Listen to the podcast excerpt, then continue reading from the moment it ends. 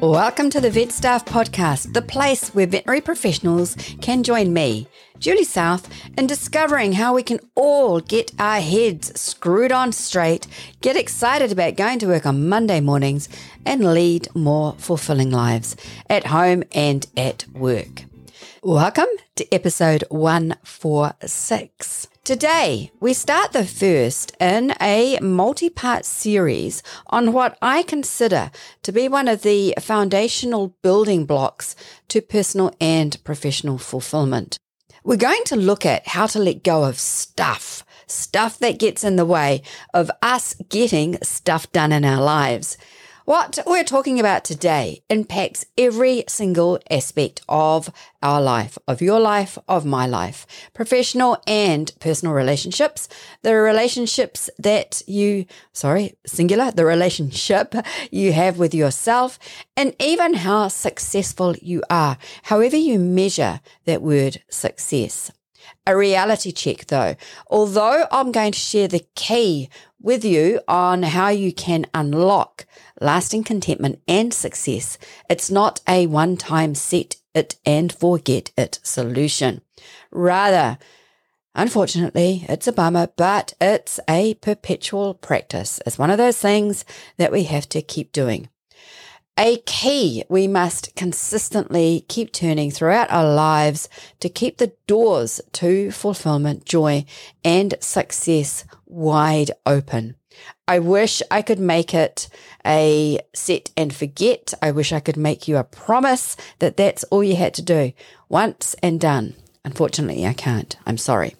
But first, before we get into all of that, let's have a quick word from this show's partner, and then we'll get right into the nitty gritty. The VetStaff podcast is proudly powered by VetClinicJobs.com, the new and innovative global job board reimagining veterinary recruitment, connecting veterinary professionals with clinics that shine online. VetClinicJobs.com is your go to resource for finding the perfect career opportunities and helping vet clinics power up their employer branding game. Visit vetclinicjobs.com today to find vet clinics that shine online so veterinary professionals can find them. vetclinicjobs.com.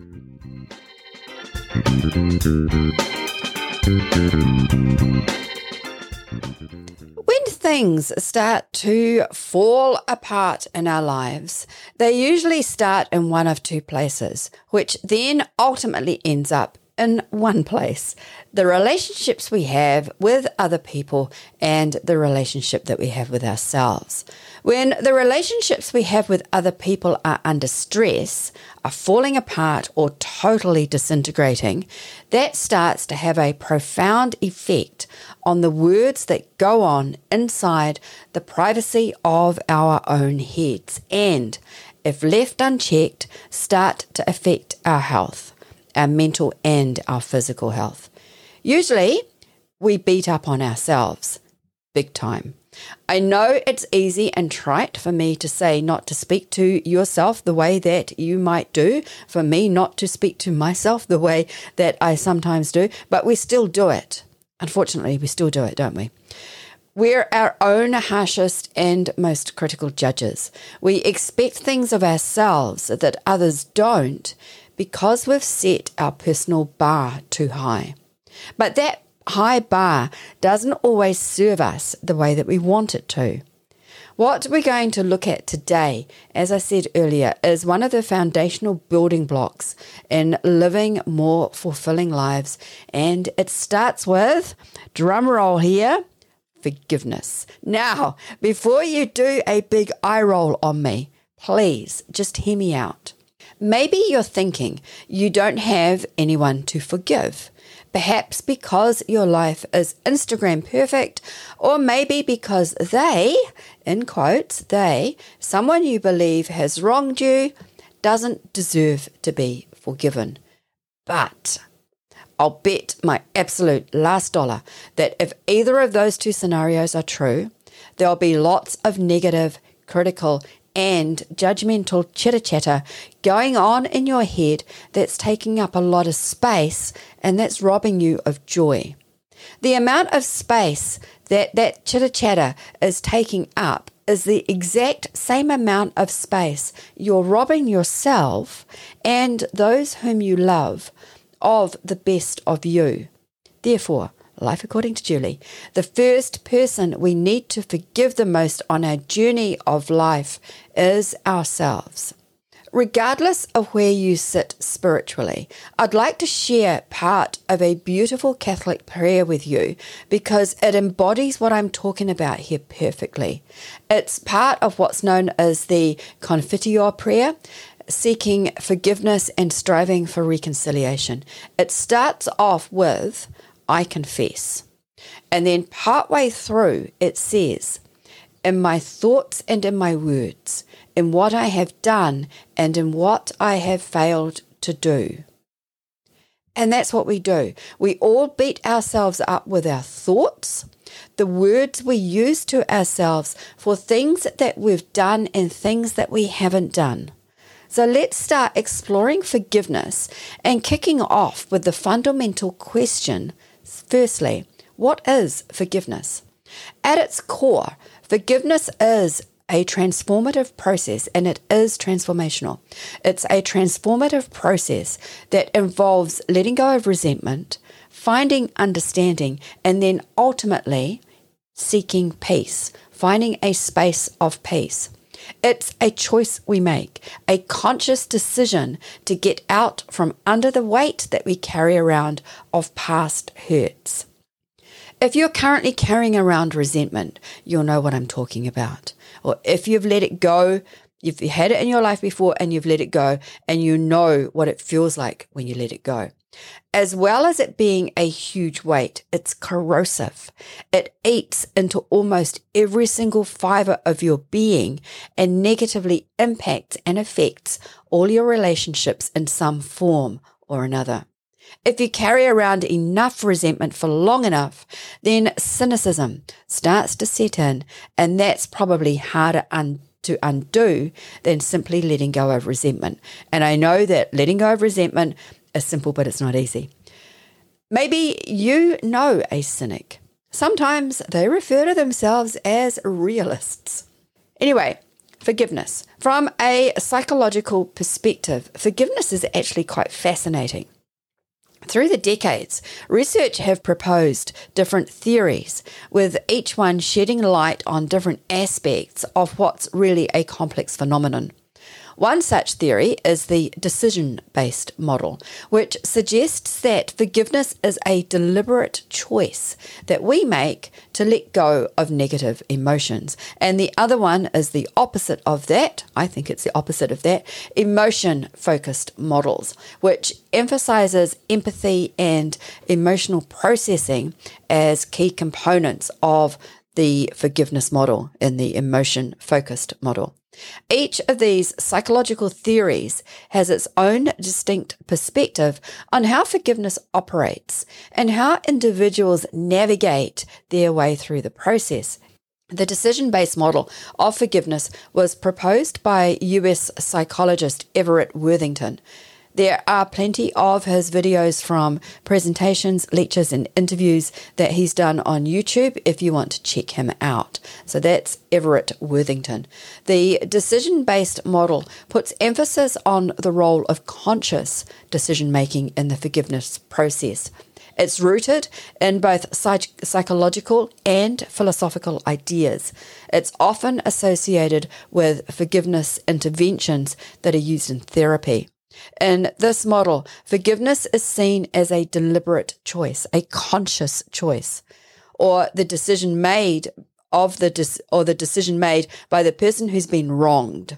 So that's you, because we talk, we can only control ourselves, right? It involves a cognitive evaluation of the situation where you weigh up the costs and the benefits of holding onto the resentment that you've got versus letting go and forgiving. Therefore, the decision to forgive is often influenced by things such as the se- severity of the offense, the relationship between the parties and personal values. It's a four step process.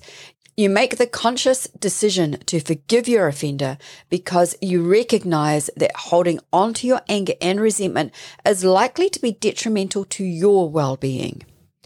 From that, you then have a change in perspective. This takes effort on your part. You may need to do some cognitive restructuring or reframing of the wrong or the offense in a way that reduces its emotional impact on you, and you then reach a level of understanding. Next comes empathy and compassion. And this is where you aim to walk a few moons in their moccasins. I've said this a few times. So that walking a few moons in someone's moccasins, so that you have empathy and understanding about their motivations. This could also mean adopting Stephen Covey's fifth habit of successful people. First, seek to understand, then to be understood. And finally, you let it go. You have to intentionally let go of all the negative emotions and the resentments so that you can be free and move on, emotionally free and psychologically free and move on. So now, so that's the the decision based, the conscious decision based. Now let's look at the emotion focused model of forgiveness, and this is based on the work of psychologist Robert Enright, and involves placing strong emphasis on the emotional process and the experience of forgiveness. It acknowledges the role that empathy, compassion, and emotional transformation have a part of the forgiveness journey. In the emotion focus model, forgiveness is viewed as an emotional process that involves the transformation of negative emotions into positive ones. The focus is on cultivating empathy, understanding, and compassion, which in turn can lead to a change in emotional responses from you towards the other person, towards the offender. Again, this is another four step process. So, first, you acknowledge the emotions. You need acknowledgement, this acknowledgement and validation that you're feeling hurt, angry, and resentful. Self acknowledgement and self validation. You don't need the other person to grant, and I'm using air quotes, to grant you these feelings to be able to move on. The process, the second step, involves actively working towards understanding the other person. So we're talking empathy and compassion here. What you want is the offender's perspective and experiences. Similar to the decision based forgiveness model, empathy and compassion are involved, although more as a side product than as an actual activity. Then, through self reflection and emotional processing, your negative emotions are gradually transformed into more positive ones. For example, you you get, you understand why it might have happened because of the empathy and the, and the understanding work that you've gone through in the second step. And then finally, as emotional transformation occurs, and it will you end up naturally letting go of resentment and replacing it with a sense of emotional relief and acceptance or other shades of those colors for you. Now, use whichever model works best for you.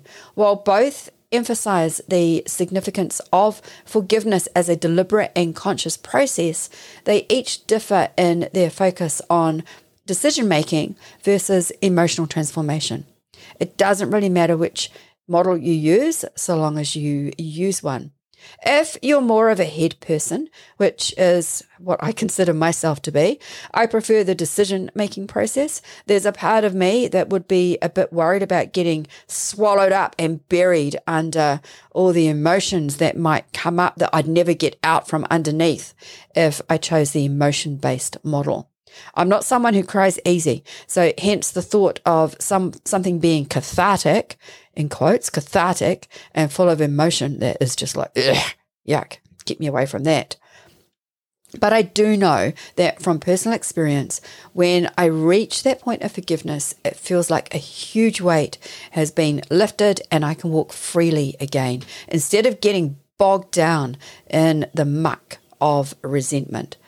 It is a journey and it needs to be started. It doesn't matter which pathway you use, it doesn't matter how deep the betrayal goes. It's letting go of it that matters because if when we don't, we end up carrying that heavy load of resentment, which then festers, and life stops working for us the way we want it to. If philosophy is your thing, then that too has much to offer on forgiveness. Now, I just want to say here that when you forgive somebody, it doesn't mean to say that you condone their actions.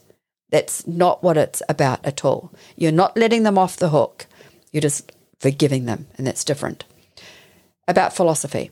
Back from ancient religious teachings, you know, forgiveness, philosophical forgiveness has been around for ages. From ancient religious teachings to modern ethical frameworks, like we've just talked about, forgiveness stands as a cornerstone of human morality. Forgiveness and philosophy, though, are really complex. For example, can forgiveness coexist with justice? Question. Only you know what that is for you. Is there a point where forgiveness might conflict with the pursuit of accountability? The that's a question. The philosopher and theologian Soren Kierkegaard once said, and I really like this: "To forgive is to set a prisoner free and discover that the prisoner was you." I'll say that again. To forgive is to set a prisoner free and to discover that the prisoner was you. This sentiment captures the huge feeling of liberation that genuine forgiveness can can bring. Now, let's have a look at some real life examples of forgiveness in action. Nelson Mandela the former president of South Africa forgave his oppressors, including F.W. de Klerk, the last white president of apartheid era South Africa. Their efforts towards reconciliation and forgiveness played a pivotal role in the peaceful transition to a democratic South Africa. Nelson Mandela is known for several quotes about forgiveness, reconciliation, and peace. However, one of his most famous on forgiveness reads like this As I walked out of the door towards the gate that would lead to my freedom, I knew if I didn't leave my bitterness and hatred behind, I'd still be in prison. This, to me, sums up Nelson Mandela's belief in the absolute transformative power of forgiveness. It is a great demonstration of his commitment to reconciliation in what has to be the face of huge adversity. And it highlights his understanding that letting go of resentment and anger was essential not only to his personal growth, but for the healing of his nation. Somebody else, back in 1944, Romanian Eva Kor and her family were forced into a cattle car packed with other Jewish prisoners and transported to the Auschwitz concentration camp. Eva and her twin sister Miriam were just 10 years old at the time. In 2001, she delivered the opening speech of the Biomedical Sciences in Human Experimentation at Kaiser Wilhelm Institutes, the Auschwitz Connection. That was a symposium that was taking place in Berlin. In that speech, which I'll include as a link so you can read it for yourself in full if you'd like, it's amazingly powerful. She said, Forgiveness is an act of self healing, self empowerment, and self liberation from the past. She was strong that the idea of forgiveness isn't condoning or excusing the wrong that was done. but rather as a way for survivors to reclaim their own well being and agency. She believed that forgiveness could lead to personal healing and growth. And when you have that, you can then move forward with your life. As a Holocaust survivor, Eva forgave the Nazis and publicly forgave Dr. Joseph Mengele, a Nazi doctor who performed horrific human experiments on prisoners. She did this during her testimony at the Auschwitz trial. Eva's act of forgiveness was a powerful testament to her strength and her determination to heal. And here's a, a third example, another powerful third example. Born in 1972, Immaculée Ilibagiza suffered the Rwandan genocide and forgave those who killed her family. Her story of forgiveness and healing has been widely shared as a testament to the power of forgiveness in the face of extreme adversity. Some of her quotes include I've seen hatred and I have seen love, and love is more powerful. The power of forgiveness is huge. It is really big, and it can save this world. Faith moves mountains.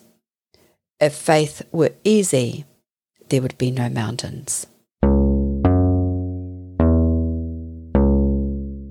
Okay, so all of that's well and good. Maybe you're thinking you don't need to get caught up in any woo woo shrinky stuff when it comes to forgiveness. But actually, not only are relationships negative, negatively affected when you hold on to resentment, so is your body physically. There's plenty of research around to show that chronic stress resulting from holding on to any unresolved anger, resentment, or hostility contributes to having ill health and disease. Disease, split, disease. As medicos, I'm sure you already know this, but just in case you need a reminder, we have the stress response activation. When you hold on to resentment, your body's stress system can get activated. This triggers the release of those powerful hormones like cortisol and adrenaline. And as you know, these can lead to increased heart rate, elevated blood pressure, and tense muscles. None of these are desirable things to have unless you need to take on that saber-toothed tiger. And maybe some of your some of the people that you are resentful about may seem like saber-toothed tigers to you, but you know you got to let it go. Another thing that can happen is the immune system immune system suppression. Prolonged stress from unresolved negative emotions can suppress the immune immune system's functioning. Which, as you would know, because you're a medico, it means that the body then is more susceptible to infections and illness. And that slows down the healing process. Now, who wants that? I'm also sure you're aware that chronic stress and negative emotions have been linked to CV, cardiovascular problems, such as high blood pressure, heart disease, and an increased risk of heart attacks and strokes. Again, who wants to look forward to any of those? Stress and negative emotions can affect digestion, by reducing blood flow to the digestive tract, which in turn leads to issues such as indigestion, acid reflux, and even IBS, irritable bowel syndrome. Not on my list of things to have, thank you very much. What about sleep disturbances? If falling asleep, staying asleep, or experiencing restful sleep is something you suffer from, and it hasn't got anything to do with, say, menopause, then maybe, just maybe, it could have something to do with being resentful. And of course, then you've got the ongoing emotional weight of resentment and anger that contributes to mental health issues, as if we don't have enough already, like anxiety, depression, and mood disorders. Oh, let's talk about inflammation in our bodies. Chronic stress and negative emotions can all kick that off as well. Then we have a whole raft of health conditions like autoimmune diseases, chronic pain, and even, sadly, some cancers. What about growing old faster? No, thank you. The clock ticks fast enough without me speeding it up through resentment. Thank you very much. High levels of stress and negative emotions have been linked to accelerated cellular aging. And who wants that? Because then you've got premature, premature then you've got premature aging and other age-related health issues to contend with. Of course, the disclaimer. Not everyone's response to stress and negative emotions is the same. Some of us find it easier to let go of than others. However, overall, the accumulation of physiological changes from holding onto resentments can have a detrimental impact on both physical and mental health over time. What does resentment look like in real life? How do you know if you might have a teeny weeny, incy weeny, litty bitty bit of resentment going on? The chances are that you're constantly thinking about whatever or whoever it is you think or feel has wronged you. You're caught up in the cycle of resentment rumination. You go over and over and over and over and if that's not enough, you continue to go over and over and over in your head. Maybe you feel regret or remorse. Maybe you're resentful because you didn't say or do something to change an outcome.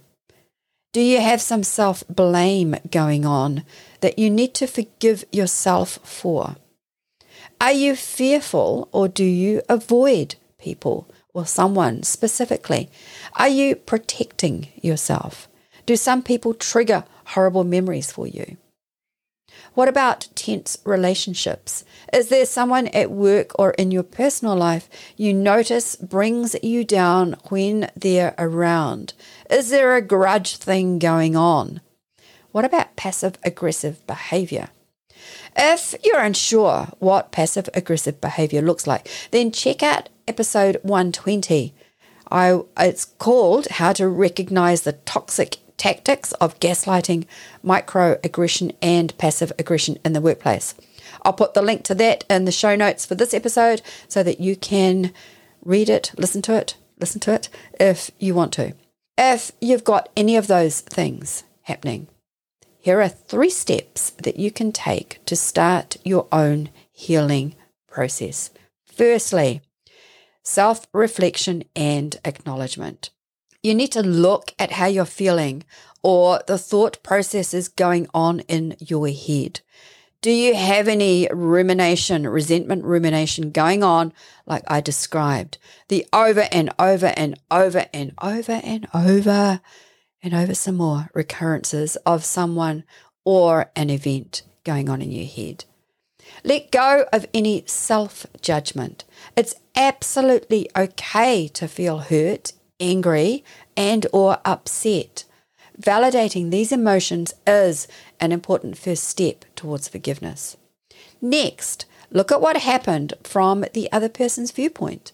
Walk a few moons in their moccasins. What do you think could have made them do or say what they did? What might have motivated their actions? Were there any external factors or circumstances that could have contributed?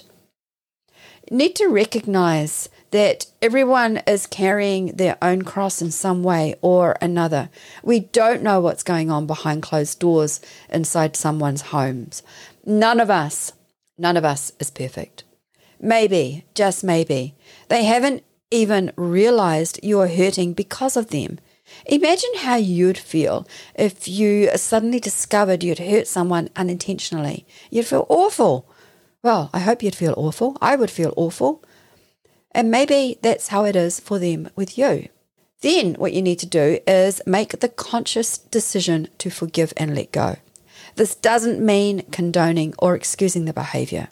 Instead, it's about choosing to free yourself from the emotional burden and the weight that you've been carrying around that you don't need to. You can try journaling you can try mindfulness or maybe even writing a letter and then burning it or putting it through the shredder. Use the destructive symbolism to let go of whatever it was that was on that piece of paper. Keep in mind that forgiveness is a gradual process. It's like the ancient hair shampoo advert. It won't happen overnight, but it will happen. Maybe you need to revisit the same resentment a few times because it runs deep, but like layers of the onion. Work on it layer by layer by layer. And remember that forgiveness is a personal journey. There's no one size fits all approach. The first step, though, is being patient and compassionate with yourself. Physician, heal thyself.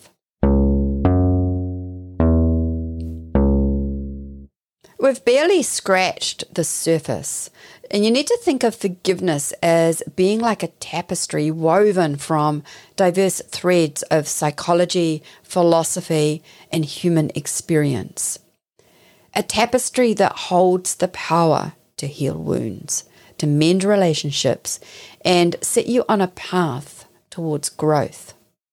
Please join me in the upcoming episodes as we delve deeper into the neuroscience of forgiveness, exploring its roles in different cultures and diving into the nuances of what happens when you forgive yourself. Until next time, remember that forgiveness is a journey, one that begins within and radiates outward, touching lives and transforming hearts.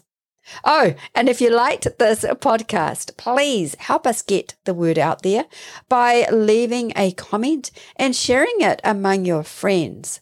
If you're not following us yet, then please do that as well. It's free and it doesn't hurt, I promise. It just means that you won't have to go looking for next week's episode because it will show up in your podcast's feed as soon as it's released thank you. This is Julie South signing off and inviting you to go out there and be the most forgiving, fantabulous version of you you can be. The VetStaff Podcast is proudly powered by VetClinicJobs.com, the new and innovative global job board reimagining veterinary recruitment, connecting veterinary professionals with clinics that shine online vetclinicjobs.com is your go to resource for finding the perfect career opportunities and helping vet clinics power up their employer branding game. Visit vetclinicjobs.com today to find vet clinics that shine online so veterinary professionals can find them. vetclinicjobs.com.